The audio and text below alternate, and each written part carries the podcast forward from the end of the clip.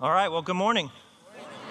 It's good to be here in the South Hills. I want to welcome as well our campuses in Robinson and Ross Rostraver in Washington. Of course, my brothers and sisters in Wilkinsburg, and all of you joining us online. So, my wife and I, our family now lives on the east end of Pittsburgh, uh, near Wilkinsburg, but I grew up just down the road in a community called Hunting Ridge in South Fayette.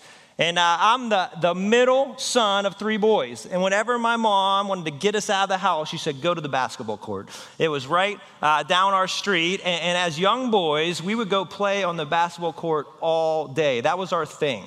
And I grew up in the 1990s, and there was no greater, no greater sports superstar than this guy you're about to see, Michael Jordan. Michael Jordan was it. All of my friends wanted his shoes. To this day, the Jordan brand is a, yearly billion dollar industry. That's how big Michael Jordan was. We all wanted, uh, the phrase was, we want to be like Mike, right? Michael Jordan was it. So I'm going to test your sports trivia now, though. How many of you have ever heard of the name Muggsy Bogues? Who remembers Muggsy Bogues? All right, we got a bunch of hands in the South Hills. I don't know what the other campuses. So I was a five foot ten point guard at South Fayette. Michael Jordan was six foot six. I don't think I ever had a chance based off the height. But Muggsy Bogues, he was five foot three inches. Muggsy was the shortest player ever to play in the NBA. If you want to see how short he is, check him out guarding Michael Jordan here in this photo. Pretty small. Pretty small. And if you think he looks small there, uh, one year he was teammates with Manute Bol, which he might still be the tallest guy ever. Check out this photo. At five foot three inches, Muggsy, smallest guy ever to play. He defied the odds. He had a 14 year successful NBA career, and at least in the NBA, he proved that uh, good things do come in small packages. Muggsy proved that. I share that because we're in the middle of this summer series we call JJ and the Prophets. We're looking at five of the shorter books in God's Word that at times they can get overlooked. Books like Jonah, Jude, Nahum, Obadiah, and Haggai. Michael Jordan, everybody knows his name. And many of you here today, you probably are well known with, with some of the famous books of Scripture. Some of you know well the book of Genesis, you know well the book of Psalms, you know the Gospels Matthew, Mark, Luke, and John, and maybe you know some of Paul's epistles, such as Romans.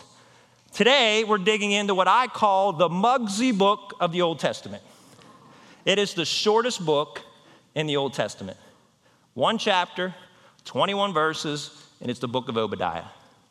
God's word says this. It says in 2 Timothy 3:16, all scripture is God breathed and is useful for teaching, rebuking, correcting, and training in righteousness. So, across all our campus, I want to say this together. Repeat after me. It was a little rough with the 9 a.m. We'll see how you guys do.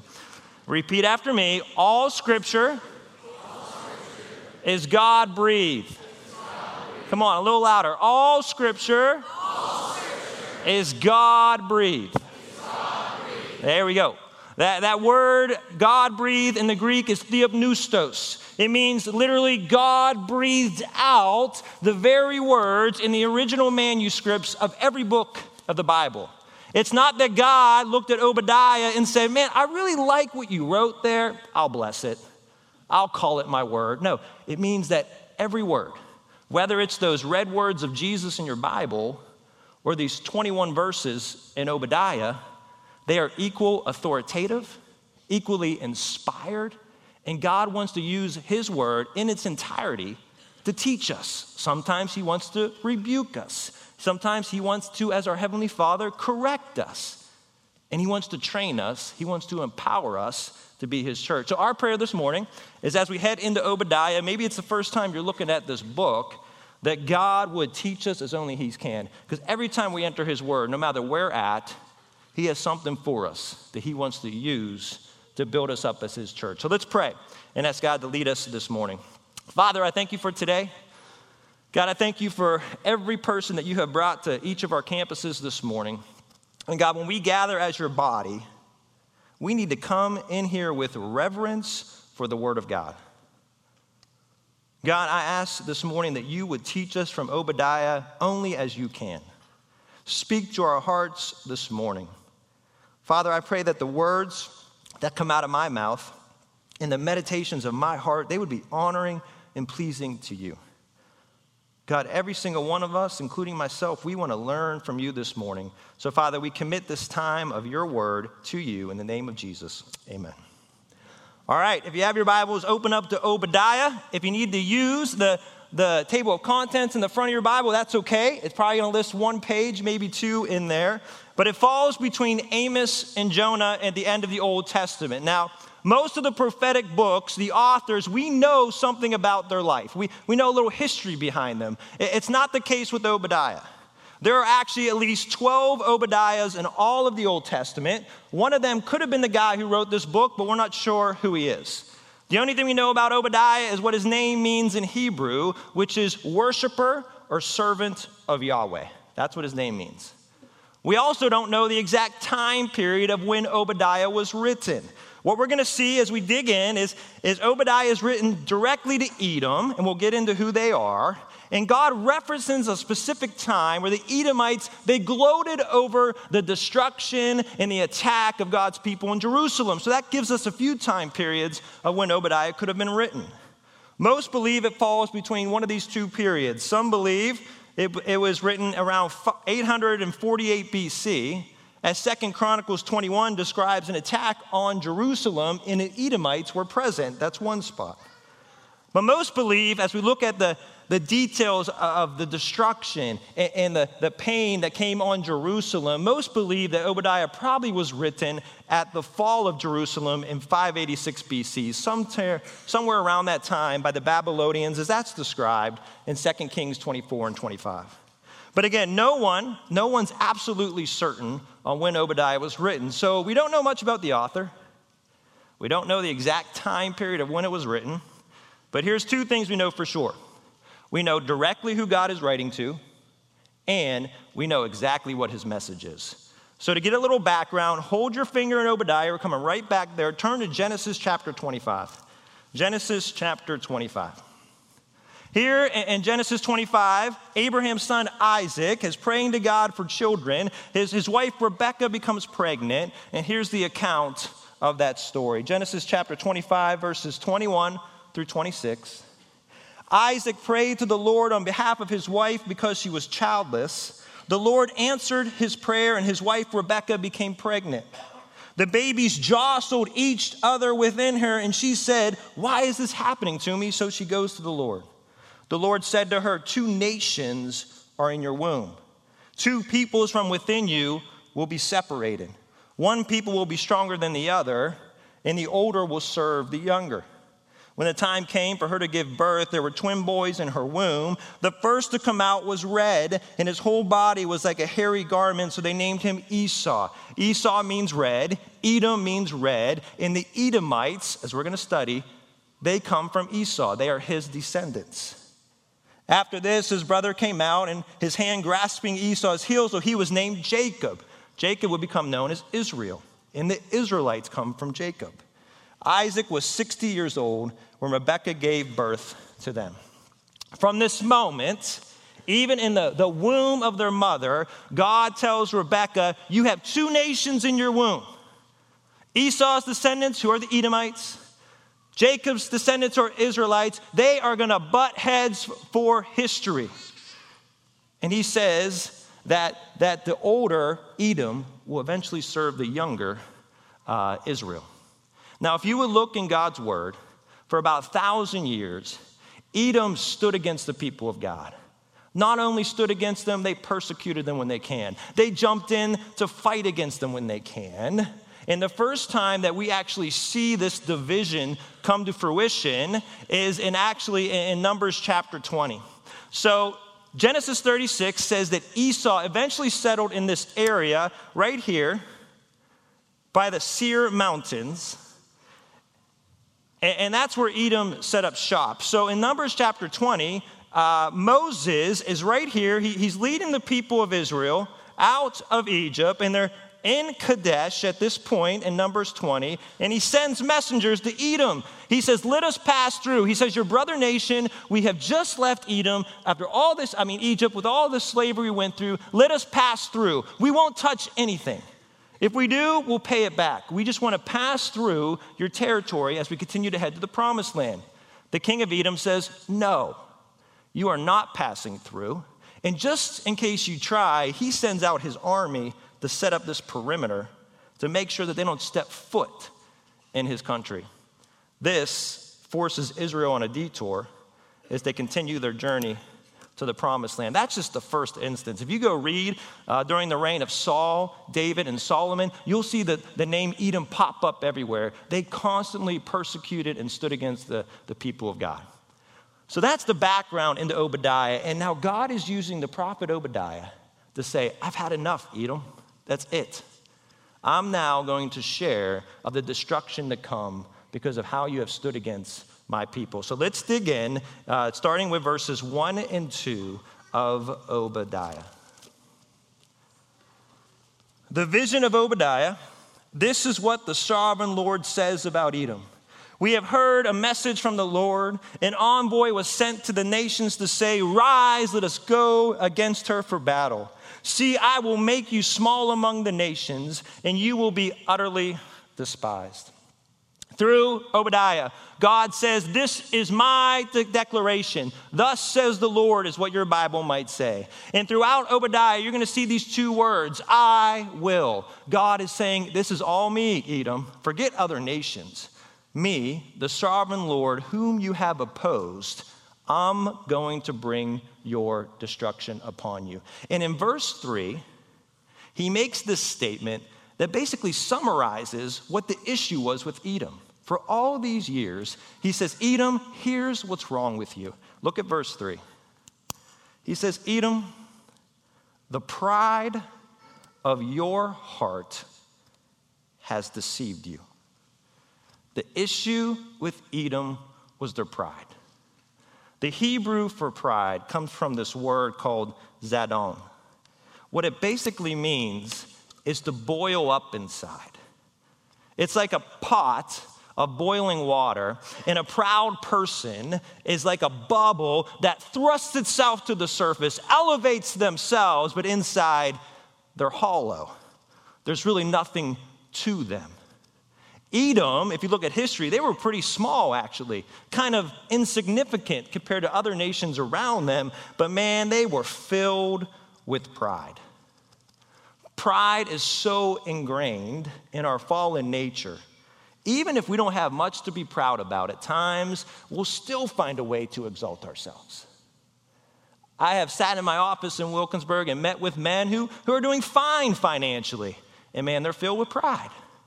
I have met with men in my office who don't have a penny to their name, living on the streets, and yet pride still reigns in their hearts. Edom reminds us that you don't have to be rich and powerful to be filled with pride. God detests pride because it's sin, and sin separates us from Him. And He says in His word all the time, I will not stand for pride. Proverbs 16:5 says, The Lord detests all the proud of heart. Be sure of this, they will not go unpunished. So, as we dig in Obadiah this morning, we're going to see this category of pride guide how God now breaks down where Edom has been deceived by their pride. And here's my challenge for us this morning all scripture, right? God wants to use all scripture to train us. For some of us, it might be some correction this morning to teach us. I want, I want you to reflect as we dig in this morning do you have any symptoms of the pride of Edom in your heart this morning? Is it deceiving you that maybe you're not even noticing it? As we dig in and look at the pride of Edom, let's, let's open our hearts so that God speak to us as well. All right, so look at verses 3 and 4 as, as God now breaks this down. He says, The pride of your heart has deceived you. You who live in the clefts of the rocks and make your home on the heights, you who say to yourself, Who can bring me down to the ground? Though you soar like the eagle, and make your nest among the stars. From there I will bring you down. Here's the first thing for us this morning the pride of our hearts can deceive us when we start putting our security in the things of this world. Contributing to the, the prideful self deception of Edom was first this, this territory in the mountains of Seir.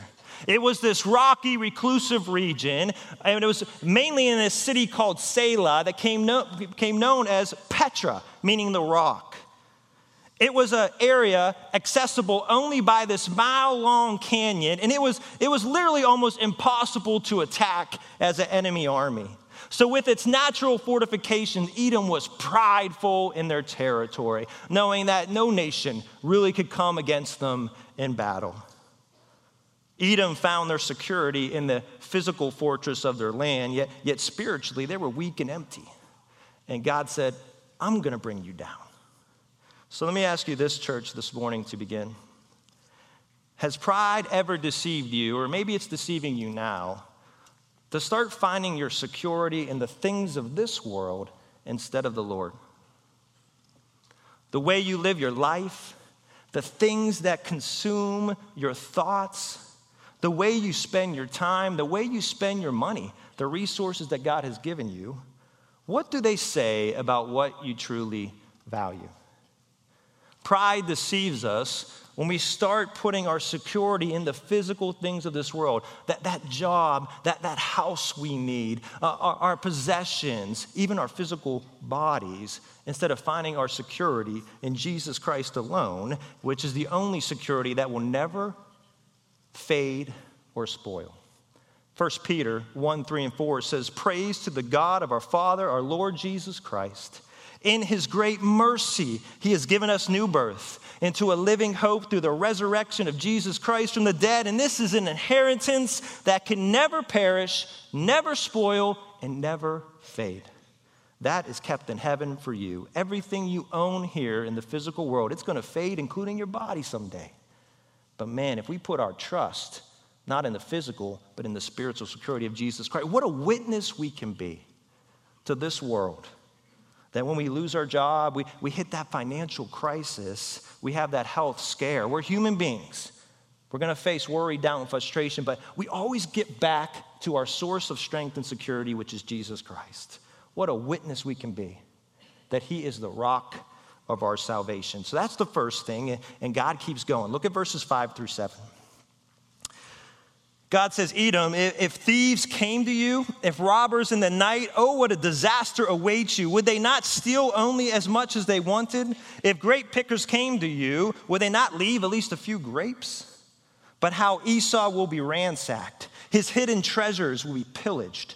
All your allies will force you into the border. Your friends will deceive and overpower you. Those who eat your bread will set a trap for you, and you won't even detect it.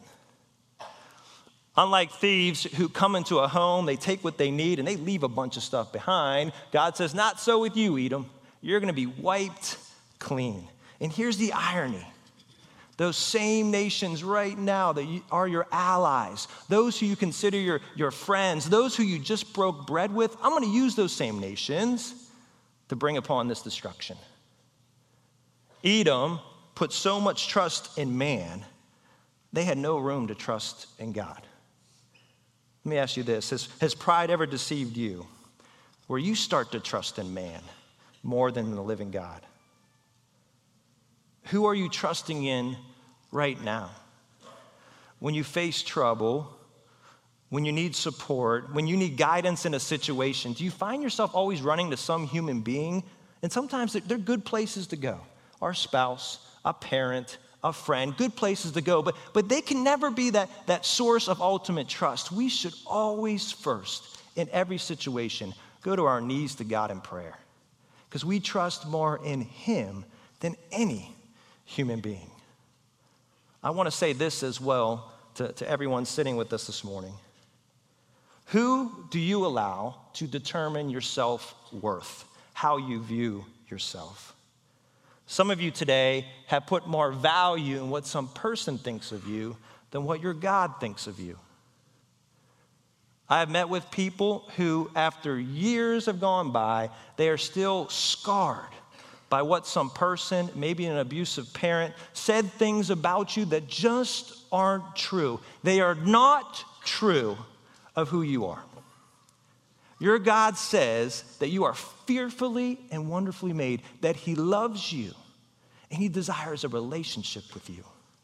If we have young people in here this morning doing youth ministry for years, I've seen too many teenagers go down the wrong path because they put all their trust in what some boyfriend or girlfriend said about them instead of looking at what God says about you. Never let some person dictate what you wear, what you do, or how you view yourself. You're a child of God, you're, you're a daughter and son of God. Look at His word and how He views you. Some of you right now are, are letting things at work. Maybe a boss you want to impress, that person dictates how you act and what you do. You see, pride deceives us when even when we start to trust more in man instead of always trusting in, in what God says about who we are. All right, let's keep going. Look at verses 8 and 9. In that day, will I not destroy the wise men of Edom? those of understanding in the mountains of Esau. Your warriors, Teman, will be terrified, and everyone in Esau's mountains will be cut down in the slaughter. Edom was also very well known for their wisdom. Jeremiah talks about how, how the wisdom of Teman, they were well known for being bright, educated people. They were wise. And you know what? They were prideful about their human wisdom. That gave no room for the wisdom of God. Instead of humility towards God, they boasted in their human wisdom. Proverbs 11:2 says when pride comes, then comes disgrace, but with humility comes wisdom. You see the pride of our hearts can also deceive us when we start to rely on our own wisdom instead of the wisdom of God. I want to speak to two types of people this morning, and you are in one category or the next. First, I want to speak to those of you today at any of our campuses. If you're here with us and you have never trusted in Jesus Christ as your Lord and Savior, I want to speak to you this morning. I want to be honest with you. Pride has most likely deceived you in believing that somehow you can get to heaven on your own wisdom and power. If you live a good moral life, I'll get in. If I at least go to church on the weekends and check off that box, I'll get in. Somehow, if you're good enough, you'll get in. A proud person starts to trust in themselves, thinking that they can get to heaven on their own instead of humbling themselves before the Almighty God. Jesus said in Matthew 5 3, He said, Blessed are the poor in spirit, for theirs is the kingdom of heaven. The poor in spirit are those who realize their spiritual bankruptcy apart from the divine grace of God. Who realize that the Bible says in Romans 3:23 that we're all sinners who fall short of the glory of God. You can't get to him on your own. And my prayer for you, wherever you are, that God is humbling your heart right now. And he's saying, Come to me, not based off your work, but based off the work of Jesus Christ, my son who took on flesh, lived a perfect, sinless life, and, and bare your sin on the cross. And he rose from the grave, defeating death and sin once and for all. Humble yourself today and trust in me. Trust in what Jesus Christ did for you, not what you've done. It's about what I've done for you through my Son. 1 John 1 9 says that if you will confess your sin, God is faithful he is just and will forgive you your sins, and He will purify you from all unrighteousness. Our prayer for you today is that God is working in your heart. My words have zero power, but my prayer is that the Holy Spirit right now is convicting your heart, drawing you to Himself. Stop relying on yourself and your own wisdom. Rely on God who, who did it for you through His Son, Jesus Christ. Now, the second group is my brothers and sisters at all our campuses this morning, believers. Here's where pride can set in for us, church. Pride starts to deceive us when we start to lose that, that hunger for the Word of God. We start to, to rely on ourselves again for the decisions of our life. Some of you, maybe in January, you said, New Year's resolution, God's Word every day. And then two months comes in and you're at every other day. Busyness of spring and summer hits and it's once or twice a week. And, and then for some of you, maybe right now is the only time you're digging into God's Word. That's a dangerous place to be. Pride has deceived you that you're okay not, not being in His Word each day. This needs to be the number one source of your wisdom each and every day. And not just for you, there are generations after us who need to see that modeled in us. So, so last month, my wife and I went on vacation with my family. And since I was young, my dad has always prayed for us whenever he could, but specifically on vacation, he loved spending that week each morning. No one's rushing to anything, and we would spend time in the Word and in prayer. And uh, my dad is a full blooded Italian, which means he likes to talk, like a lot, like a lot of, a lot of talking. and he's a preacher, so he likes to pray and preach a lot. And, my son Ezra, he's almost four years old, and he's starting to understand all this stuff. So he knew Pappy's gonna lead us. He calls my dad Pappy. Pappy's to lead us in prayer each morning. So, so one morning we're praying, and I'm here, and Ezra's next to me, and my dad's praying. And for a four year old, he might be going a little long, might be going a little long. So Ezra's praying, and he goes, Daddy, Daddy. And I look down at him, and he calls my dad Pappy. He says, Daddy, Pappy too long. He's too long. so as a father, I'm like, Ezra, just keep praying, keep praying. And afterwards, I try to explain to him, I know that was a little long, but, but Pappy's praying for us. Remember, we, we got to be respectful. We're going to God in prayer. And I don't know if he's getting it, right? I don't know if he's getting it. So, two weeks later, we're at dinner at home, and we like to rotate who prays myself, my wife. And now Ezra's doing it. And a long prayer for Ezra is usually 15 seconds. If he can get there, that's a long prayer. But, but this night, he was so excited. So, he gets ready to pray, and he starts praying for all his family. Then he's praying for, for all the other kids at the Wilkinsburg preschool that he could remember. He's praying for random toys. And then, like the last 20 seconds, we don't even know what he said. I mean, we have no idea what he said. And like a minute and a half goes by, and finally, Chris and I are looking at each other like, do we just let him keep going? We might as well. And he, he says, oh, son says, amen. And, and as soon as he says amen, he pops his head up, and he's so proud.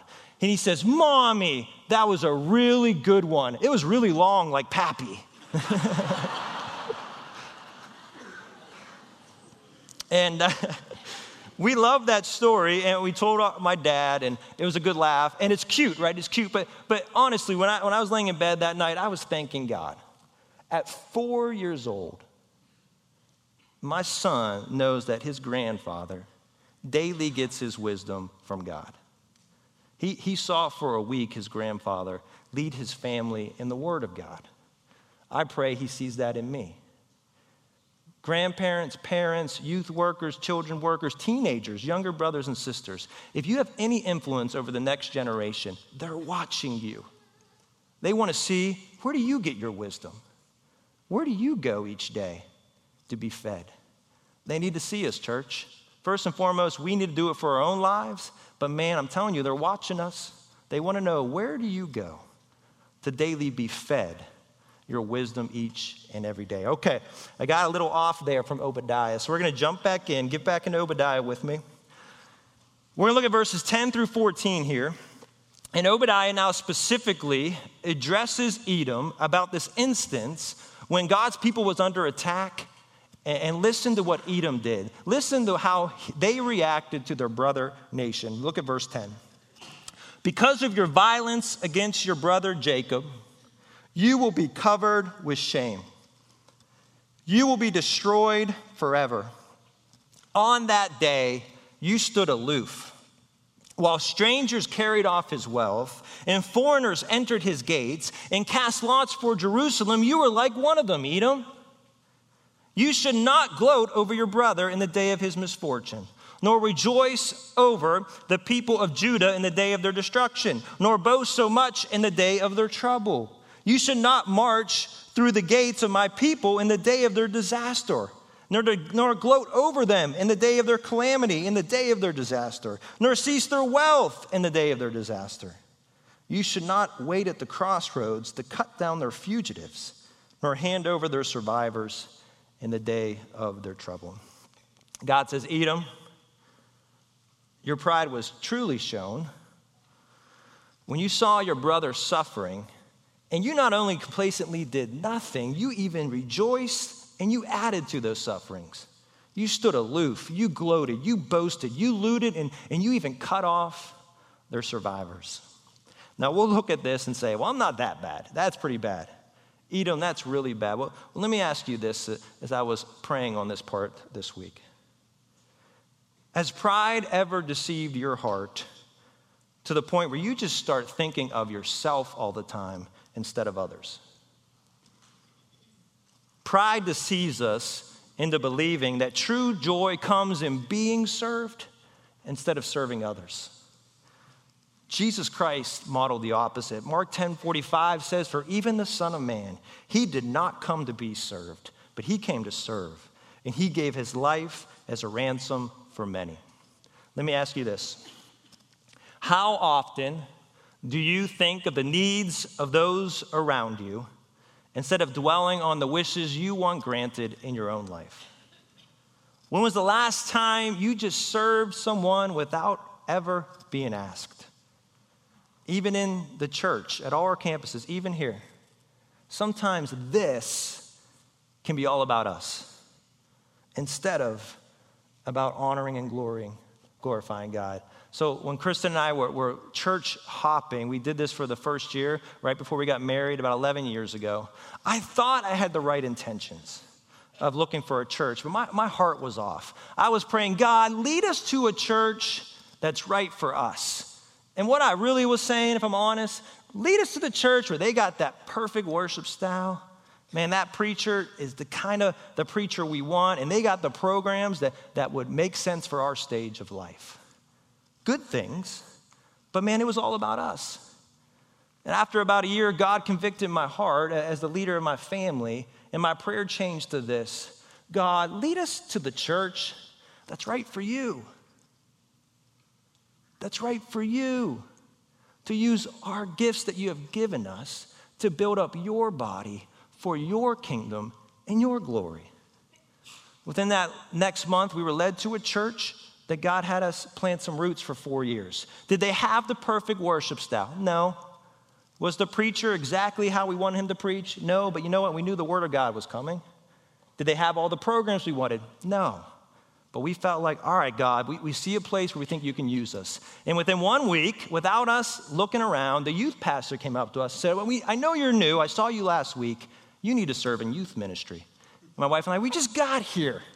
And uh, we're like, well, we're going to talk about membership and things, but, but we need more young people in our youth. And we said, and Chris and I was like, we know what God's doing. So we jumped in. After four years of youth ministry there, God blessed us with more youth ministry at South Fayette High School which led to college ministry, led us here to the Bible Chapel, and now uh, four blessed years in Wilkinsburg. And I go back to that moment when God grabbed my heart and said, Dave, it's not all about you, it's about me. Find a place where I can use you.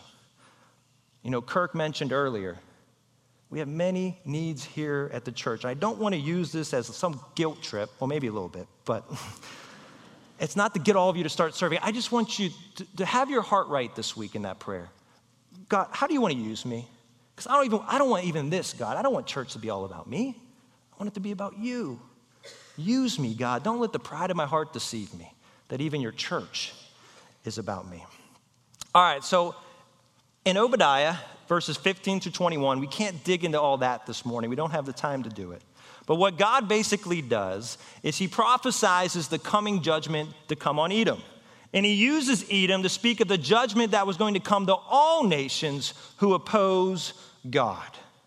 Now, Edom's judgment has already played out in history. They, they basically disappear from the history books. We do know in the fifth century, uh, a people called the Nabateans defeated them. They removed them from Petra, and a remnant settled uh, southern in an area called Idumea. And in 70 AD, the Idumeans fought against Rome with the Jews, and they were crushed, never to be heard from again. It's, a, it's like Edom just disappears. That doom of Edom, though, is opposite of the future of Israel. God says in verses 15 to 21, Here are the territories that I'm going to restore to you, Israel, one day. Speaking of the time when, when Christ returns and reigns over his people, when God conquers his enemies once and for all. And Obadiah ends with this simple promise in verse 21 He says, And the kingdom will be the Lord's. There are times in our lives, right? Even right now, where, where things seem like they're just chaotic in our world. We think of the past decade in the Middle East. We think of the tension right now with North Korea. And we all know about the division right now in our own nation over the past two weeks. Some of you are here today and you have brokenness in your family, or maybe personally, you're going through some serious stuff. It's normal as human beings to have doubt at times, to have worry at times, to have frustration at times. But, but one truth, one truth that should always bring us back is that the kingdom will be the Lord's. The kingdom will be the Lord's. God's word is clear that God is 100% in control of his creation. If I could say there's one overarching promise of Obadiah, it's just that. God is in control of all things. He tells Edom that, and he tells his people that, and still to this day, we need to cling to that promise. He is in control of whatever is going on in your life. Proverbs 19 21 says, Many are the plans in a person's heart, but it's the Lord's purpose that prevails. That leads us to communion this morning. And uh, at all our campuses, I'm going to invite the, the ushers and elders to get ready for communion. But, church, God gave us the ordinance of communion to, to remember what his son did. So, so, so, whatever's going on, if God spoke to your heart today, my prayer is as believers, we partake of the bread and the cup, we will center our hearts back to Jesus. If you are with us this morning at one of our campuses and you have never trusted in Jesus Christ as your Lord and Savior, I'm going to ask that you do not partake of communion. It is for believers only.